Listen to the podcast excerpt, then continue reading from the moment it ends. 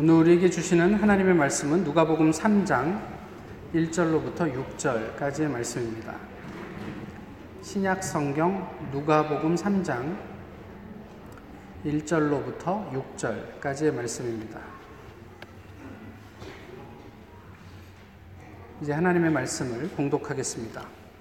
디베리오 황제가 통치한 지 15해, 곧 본디오 빌라도가 유대의 총독으로 헤롯이 갈릴리의 분봉왕으로 그 동생 빌립이 이두레와 드라고니 지방의 분봉왕으로 루사니아가 아빌레네의 분봉왕으로 안나스와 가야바가 대제사장으로 있을 때에 하나님의 말씀이 빈들에, 빈들에서 사가랴의 아들 요한에게 임한지라. 요한이 요단강 부근 각처에 와서 죄 사함을 받게 하는 회개의 세례를 전파하니 선지자 이사야의 책에 쓴바 광야에서 외치는 자의 소리가 있어 이르되 너희는 주의 길을 준비하라. 그의 오실 길을 곧게 하라. 모든 골짜기가 메워지고 모든 산과 작은 산이 낮아지고 굽은 것이 곧아지고 험한 길이 평탄하여질 것이요 모든 육체가 하나님의 구원하심을 보리라 함과 같으니라. 아멘.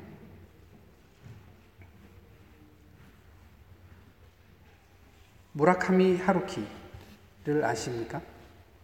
아, 일본의 작가이고요. 매년 노벨 문학상 후보에 오르는 사람이죠. 또 지난번에는 자기는 그 저술에 전, 전념하기 위해서 노벨상은 받지 않겠다. 그래서 후보에 오른 것도 고사한 것 때문에 또 화제가 되기도 했습니다. 아, TV에는 한 번도 출연한 적이 없고요. 그 NHK에서 하는 그 NHK FM 라디오에서 기획한 프로그램인데 1일 DJ로 라디오에 오랜 시간 출연한 것이 또 한 번 화제가 됐습니다. 그때 이제 이야기했던 것 중에 일부를 좀 읽어드리겠습니다. 세상에서 무엇이 가장 사람을 깊이 다치게 할까? 그것은 잘못된 칭찬을 받는 것이다. 인간이란 타인에게 칭찬을 받으면 거기에 맞추려고 무리하는 법. 그래서 본래의 자신을 잃어버린 케이스가 적지 않다. 세상에 잘못된 어, 칭찬, 칭송이 우리로 길을 잃게 하고 어, 나의 나됨을 상실하게 하는 게 아닌가라는 의미로 한 이야기이겠죠. 사실 그곳에는 우리가 원하는 것이 없는데 사람들의 환호와 격려 속에서 그것에 속아서 무리하게 우리 스스로를 그 틀에 맞추려고 애를 쓰다가 결국 스스로를 잃어버리고 마는 것은 아닌지 모르겠습니다. 로마 제국의 황제 디베리오 통치 15년 유대 총독 본디오 빌라도 갈릴리 분봉왕 헤롯 2세 그리고 이두레와 드라고니 지방의 분봉왕 헤롯 2세의 동생 빌립 아빌레네 분봉왕 루사니아 대제사장은 안나스와 가야바의 시대 뭐 이거 별로 쓸데없는 어, 나열 아닙니까? 사실 저희가 헤롯이 좀 헷갈리는데요. 헤롯이 성경에서 크게 한 세 명 정도 등장을 하는데 첫 번째는 헤롯 대왕입니다. 어, 언제적 사람이냐면 예수님 태어날 당시. 그래서 예수님 태어났을 때 어린 아이들을 다 죽여라고 명령했던 사람이 헤롯 대왕입니다. 그 다음에 헤롯 2세가 오늘 본문에 나온 사람인데 헤롯 안디바 내지는 헤롯 안티파스로도 알려져 있는 사람이죠. 갈릴리의 분봉왕이고 헤롯 1세의 아들로서 세례 요한을 처형했던 사람입니다. 헤롯 1세의 또 다른 아들, 어, 헤롯의 동생 빌립, 뭐 오늘 본문에 나와 있지만 또 다른 헤롯은 헤롯 아켈라오라고 하는데요. 그는 유대와 사마리아 그리고 이두, 이두메를 한 10여 년 정도 아주 짧게 다스렸던 사람입니다. 그러니까 헤롯 처음에 예수님 나실 때 일했던 헤롯 왕과 오늘 본문에 나와 언급되고 있는 갈릴리 분봉왕 헤롯은 다른 사람이죠. 뭐 그런 정도만 아셔도 헤롯에 대해서는 충분히 아셨다 싶지, 싶, 습니다 그런데 문제는 이거죠. 이 사람들이 뭐 어떤 사람이라는 것을 우리가 아는 것과 모르는 것 사이에 무슨 의미 있는 차이가 있겠느냐 하는 거예요. 더군다나 이 사람들이 그때 당시에 이런 일을 했고 존재했다라는 것으로 세례 요한의 사역과 무슨 상관관계가 있겠는가 하는 거예요. 정치적으로나 사회적으로도 별 상관이 없고 의미도 없고 하물며 영적으로는 세례 요한과 이들 사이에 어떤 관계가 있을까 싶습니다. 그럼에도 본문은 왜 하나님께서는 누가를 통해 세례 요한의 사역을 시작하는데 본문처럼 당시의 정치적인 상황들을 이야기하시는 것으로 시작하셨을까? 그것이 궁금합니다. 학자들은 무엇이라고 이야기를 하냐면 어, 떤 왕 몇 년에 하나님의 말씀이 누구에게 임하였다. 이게 구약에서 예, 그 예언자들을 소개하는 전형적인 형태예요. 그래서 신약에 있는 세례 요한을 이제 신과, 신약과 구약 사이에 한 400년 동안 하나님의 침묵이 있었는데 일종의 신약의 예언자의 대열에 세례 요한을 집어넣기 위한 어떤 의도적인 서술이었을 것이다. 이렇게 이유를 설명하기도 합니다. 하지만 2000년 후를 사는 저희들에게 so what? 뭐 그때 당시 임금이 누구, 누구였는지 우리가 무슨 상관할 바예요. 그냥 저희에게 중요한 사람은 세례 요한 그 자체인데 말이죠.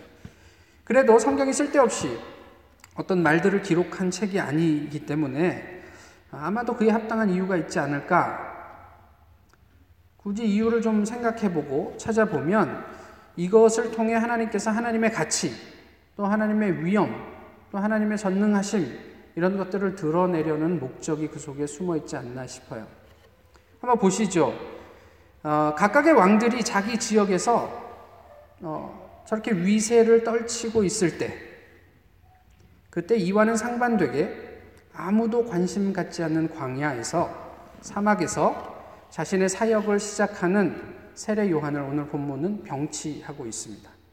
그러니까 왕은 왕대로 자기 어떤 그 왕됨을 어, 이야기하고 있고 세례 요한은 아무 의미 없는 땅에서 모종의 사역을 시작하고 있다라는 것을 성경이 이야기를 하는 거죠.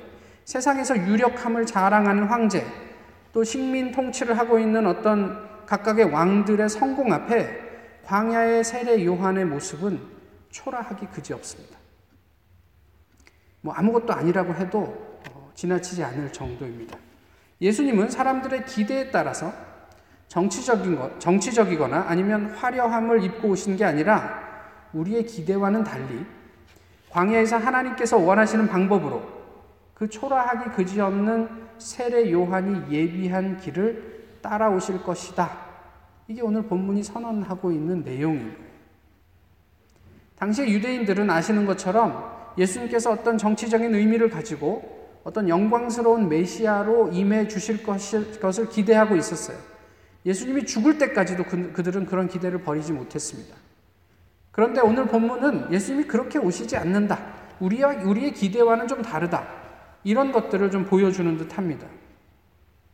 세상 주권자들의 통치 하에서 하나님은 도저히 아무것도 이룰 수 없는 광야, 또 무엇을 기대하기 힘든 야인 한 사람과 일을 시작하십니다.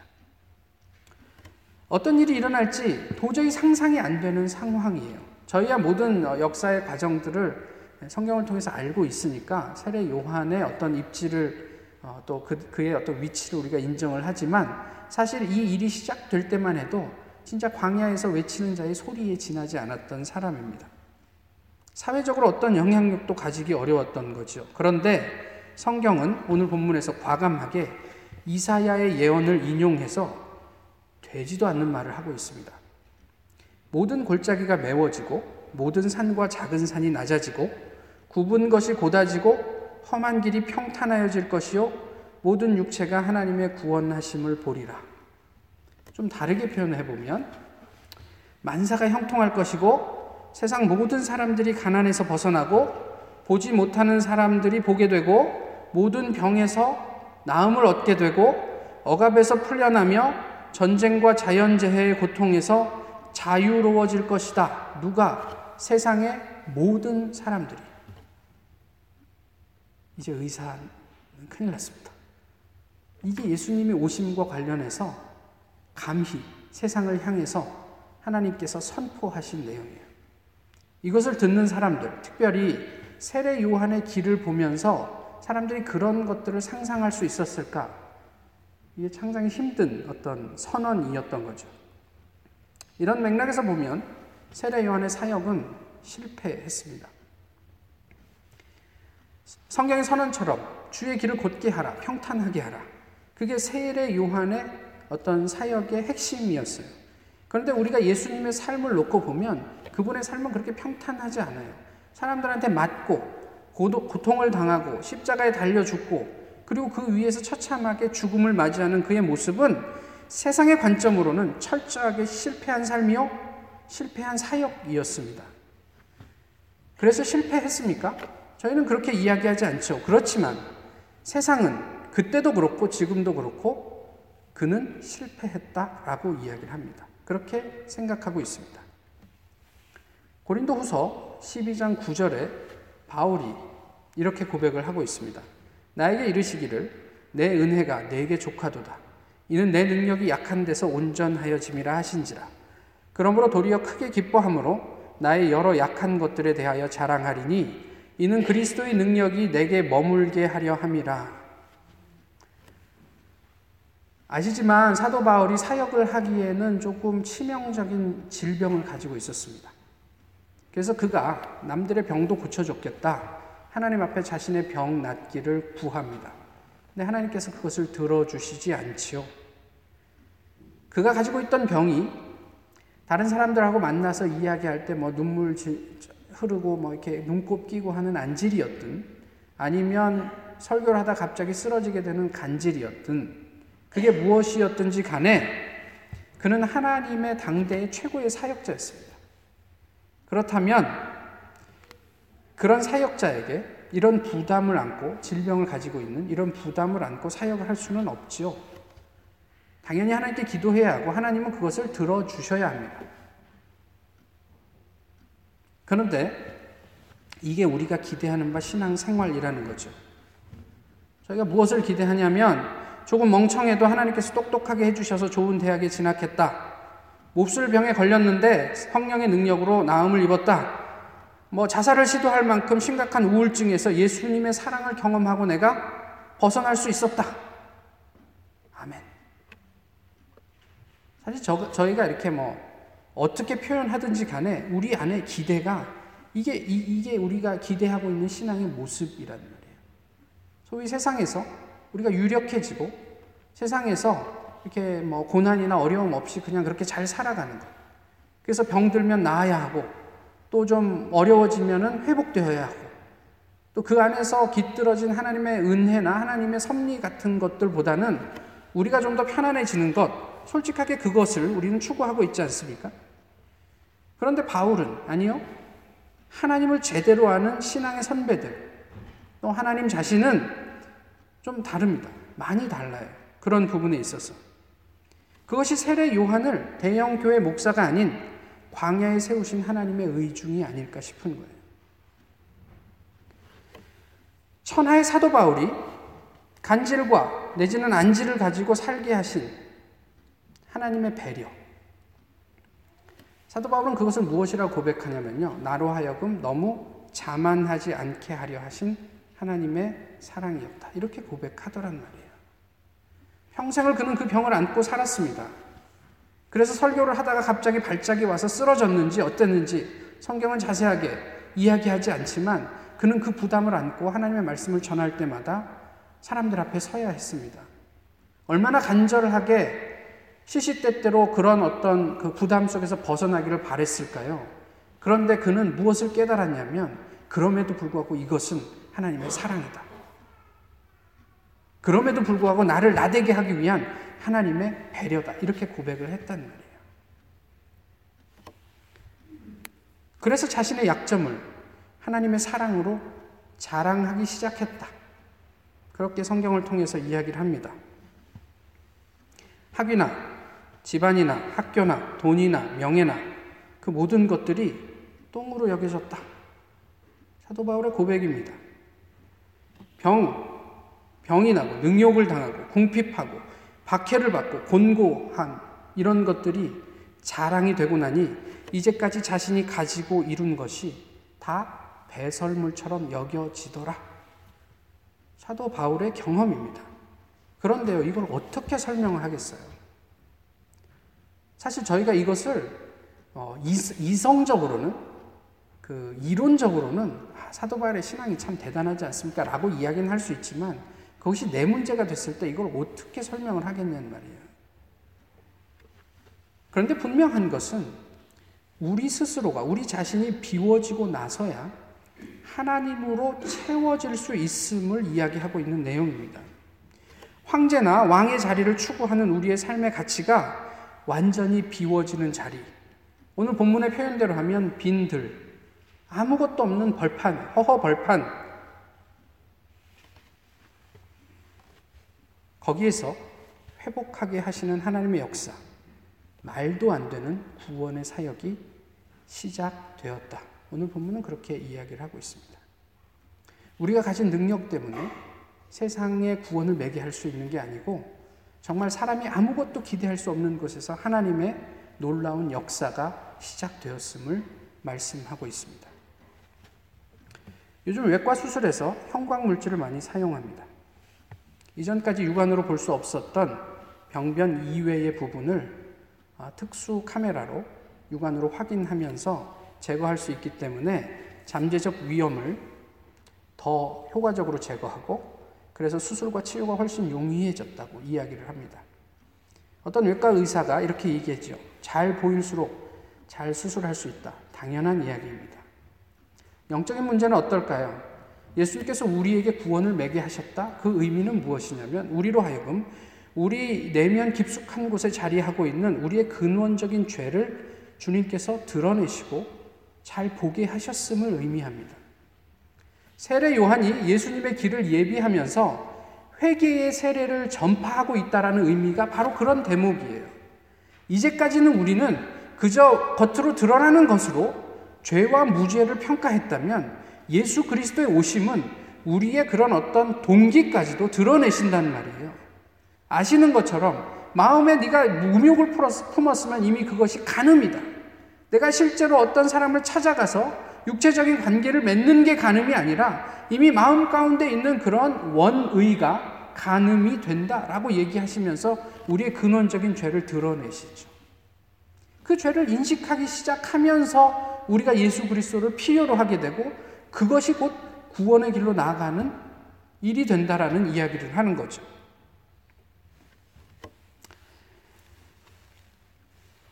지난 주간에 한 TV의 프로그램에서 이런 제목의 다큐멘터리를 방영했습니다. 스마트폰 전쟁, 내 아이와 스마트하게 끝내는 방법. 거기에 소개된 아이들은 어, 초등학교까지, 취약 전 아이, 유치원 다니는 아이들부터 초등학교까지 하루에 한 5시간, 뭐 심하게는 밤에 부모가 자면 이불 뒤집어 쓰고 자기 혼자 그 스마트폰을 뭐 새벽까지 보는 그런 아이들도 소개가 되었어요. 그럼 부모들은 그것은 아이들이 보지 못하게 하려고 애를 쓰죠. 통제하고 어떤 부모는 어, 그걸 들고 막 집 밖으로 던져서 다 부셔버리고 그게 통제가 안 돼요. 그래서 이 답답한 마음을 아, 소개하는 내용이었습니다. 그래서 전문가들을 동원해서 이 아이들을 상담하기 시작합니다. 이, 이 정신과 의사분들이 이 아이들에게 묻습니다. 왜 그렇게 스마트폰을 하니? 아이들의 대답은 대단히 단순합니다. 심심해서요. 엄마랑 놀고 싶은데 엄마가 시간이 없어요. 놀아주지 않아요. 그래서 할 수 없이 스마트폰을 봐요. 이렇게 이야기를 합니다. 아이들이 스마트폰에 집중해 있는 외적인 현상에 집중하고 그것을 통제하려고 애쓰는, 애쓰는 동안 이 부모들은 사랑하는 자녀의 내면의 소리를 듣지 못합니다. 나 엄마랑 아빠랑 놀고 싶어. 근데 사실 자녀를 키워보신 분들은 알지만 저희 막내도 저한테 와서 아빠 놀자. 제일 두려운 이야기입니다. 쉬운 일이 아니죠. 아이들과 놀아주는 게 만만치 않습니다. 그럼에도 불구하고 어쨌든 아이들의 그 현상만 통제하려고 했지 그 아이들의 내면에서 무슨 소리가 나는지 듣지를 못해요. 해법은 의외로 간단합니다. 해법이 뭔지 아세요? 하루에 10분만 아이들하고 놀아주기. 그래서 아이들과 앉습니다, 같이. 엄마랑 같이 앉으니까 기분이 어때? 아무런 대답도 하지 않습니다. 한 번도 그래 본 적이 없거든요. 얼마나 어색하고 답답한 침묵이 흐릅니까? 그러자 이내 엄마가 설교하기 시작합니다. 좋잖아. 이렇게 앉아있으니까 좋지 않니? 스마트폰 안 하고 이렇게 엄마랑 얘기하니까 얼마나 좀, 어, 좋아. 그 영상을 본 전문가가 다시 코치합니다. 아무 말도 하지 말고 아이가 적어도 8할 이상을 이야기하라. 이야기하지 않을 때도 그 아이가 얘기할 때까지 기다려주라. 그리고 엄마들이 이 아이들의 이야기를 들으려고 애를 씁니다. 엄마, 나 엄마랑 보드게임 하고 싶어. 10분은 이미 물 건너 갔습니다. 10분에 끝나는 보드게임이 있을까요? 그런데 놀라운 변화가 시작됩니다. 거기에서. 그리스도의 오심은 세상의 가치를 급진적으로 변화시키는 전조입니다. 저희가 표현을 뭐 문학적으로 아름답게 해서 그렇지 골짜기와 산이 의미가 없어지고 평지가 되는 경험 이건 대단히 레디컬한 경험입니다. 산과 골짜기를 오르내리는 삶에서 평지를 지나는 삶으로의 초청을 하나님께서 하고 있어요. 수고하고 무거운 짐진 자들아 다 내게로 오라. 내가 너희를 쉬게 하리라. 내가 너희를 쉬게 하리라. 그런데 저희는 여전히 쉬지 못하는 곳에서 헤매고 있단 말이에요. 산이 낮아지고 골짜기가 메워지며 그리스도와 더불어 그 평지를 걷게 하시기 위한 초청을 저희는 믿을 수가 없는 거예요. 우리의 이성적으로는. 우리의 인생에 왜 굴곡이 없겠습니까? 그러나 그럼에도 불구하고 우리는 예수님을 따라가면서 곧고 평탄한 길을 고백하게 돼요. 구원을 노래할 수 있음을 본문이 가르쳐 주고 있는 거예요. 오늘 본문은 그런 하나님의 구원을 노래하고 있는 거예요. 세상 가운데 너희가 지금 눌리고 식민 지배를 당하고 있지만 이제 예수 그리스도로 말미암아 그런 고난에도 불구하고 내 사는 길이 궁극적인 평안의 길이라는 것을 고백하게 될 것이야. 이런 대로 초청하고 있는 내용이란 말이에요. 야곱의 고백을 한번 생각해 보십시오.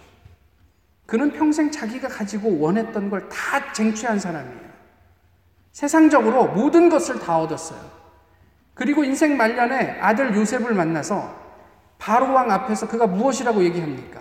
내 나이가 지금 130인데 내가 험악한 세월을 지냈습니다. 이렇게 얘기합니다. 다 가졌는데 내 인생은 산과 골짜기로 점철된 험악한 인생이었습니다. 이렇게밖에 고백할 수가 없어요. 성경이 지금 우리에게 초대하는 자리가 어디인지를 보시잔 말이에요. 철저하게 실패하십시오. 왕이 되려는 무의미한 노력을 멈추십시오. 세상의 가치로 가득한 내면을 좀 비워내시란 말이에요. 그러면 진정한 성공을 보게 되실 거예요. 뭐 이렇게 진정한 성공을 보게 되실 것입니다. 이러면 아, 뭐 내가 그러면 뭐 하나님께서 평안하게 해주실 거다. 뭐 나는 세상에서는 그냥 대충 살아야 된다. 이런 의미가 아닙니다. 그냥 우리가 인간적으로 가지고 있는 그런 욕구들을 한번 덜어내 보시란 말이에요. 그 안에 하나님께서 어떤 것으로 채우시는지를 경험하신 분과 그렇지 않은 분이 어떻게 같은 신앙인으로서의 삶을 살 수 있겠냐 하는 거예요.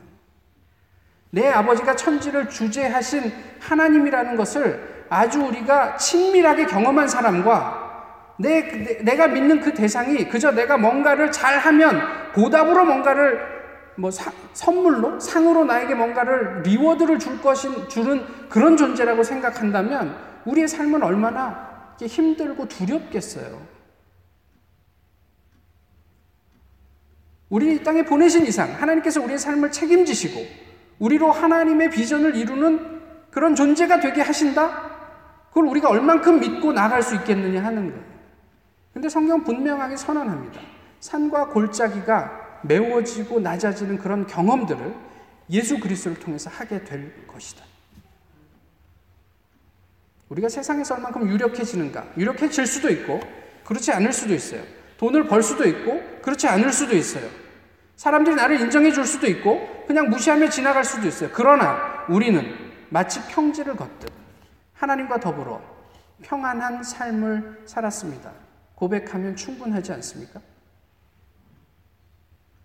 사도 바울의 고백처럼 내가 돈이 많으나 적으나 고통 가운데 있으나 평안 가운데 있으나 사람들이 나를 욕하나 아니면 내가 그렇지 존귀하게 여겨지나 내가 이 모든 일체의 비결을 하나님 안에서 배웠다. 우리가 모든 것을 다 넉넉하게 감당할 수 있도록.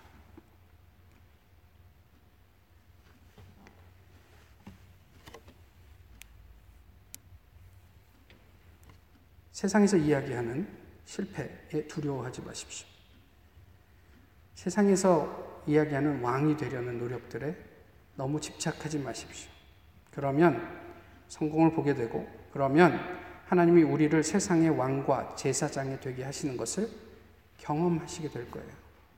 왕이 되지 말라는 얘기가 아니에요. 하나님이 되게 하시게 하라는 말이에요. 그러면 하나님이 우리로 하나님의 가치를 살게 하실 거란 말이에요. 2천억 대의 자산을 가진 성공한 사람이 있습니다. 그렇지만 한 달 용돈은 11만 원. 17년 된 노키아 휴대폰을 아직도 가지고 다닙니다. 어떤 사람인지 아세요? 젊은 분들은 좀 아실만 한데 홍콩 배우 주윤발입니다. 그가 매스컴에다가 자기 전 재산 2,050억 원을 어, 사회에 기부하겠다고 약속을 했죠. 그리고 그는 이렇게 이야기합니다. 그 돈은 내 것이 아니다. 그저 잠시 내가 보관하고 있는 것일 뿐이다. 그가 하나님을 아는 사람인지 모르는 사람인지 저는 모르겠습니다. 많은 그건 상관없습니다. 적어도 매우 드물긴 하지만 세상도 이 정도는 합니다. 우리 아버지가 모든 것을 가지고 있는데 내 수중에 있는 아, 돈 얼마. 저희 아이들이 정말 불쌍한 사람이 있어서 어, 자기가 가지고 있는 전부를 그에게 기부를 했다고 했을 때 아빠 내가 기름값이 없네? 안 주겠습니까? 네 스스로 네 돈을 매니지 해야지 왜 쓸데없이 남한테 주고 기름도 못 넣고 걸어다녀? 이러겠습니까? 기도의 응답을 확실하게 받는 비결은 하나님이 원하는 그것을 구하시면 됩니다. 엄마, 나 공부해야 되는데 참고서가 필요해. 빚을 내서라도 주지 않겠습니까? 나 카지노 가야 되는데 돈이 없네? 누가 그 돈을 주겠습니까? 어느 부모가?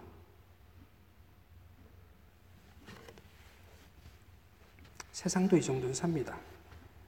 하나님으로 채운 신앙인들의 삶의 모습은 어떨까? 오늘 본문 하나님께서 우리로 초대하시는 그 삶의 자리는 어떤 모습으로 드러날까? 잘 안 드러나니까 우리가 이만큼 욕먹고 힘든 거 아니에요. 세례 요한의 미션은 당시에는 실패한 듯 보였으나 지금도 여전히 우리의 삶을 통해서 계속되고 있습니다. 하루에 10분만 하나님과 눈을 마주치십시오. 하루에 10분만 그분의 말을 들으십시오. 기도하며 하나님 나에게 이런 요구가 있습니다라고 우리가 토로하지만 하루에 단 10분만이라도 전적으로 하나님의 말씀을 듣는 시간을 한번 가져보십시오. 나 자신을 비워내고 나의 욕구를 덜어내고 하나님께서 원하시는 것이 무엇인지를 고민하고 그 하나님의 가치로 나를 채우는 그 시간을 10분만이라도 가져보시란 말이에요. 그러면 놀라운 변화가 일어날 것입니다. 못 믿으시겠어요? 우리의 선배들이 이미 걸어간 걸음입니다. 사도 바울이 고백한 고백이에요. 모든 육체가 하나님의 구원하심을 보리라.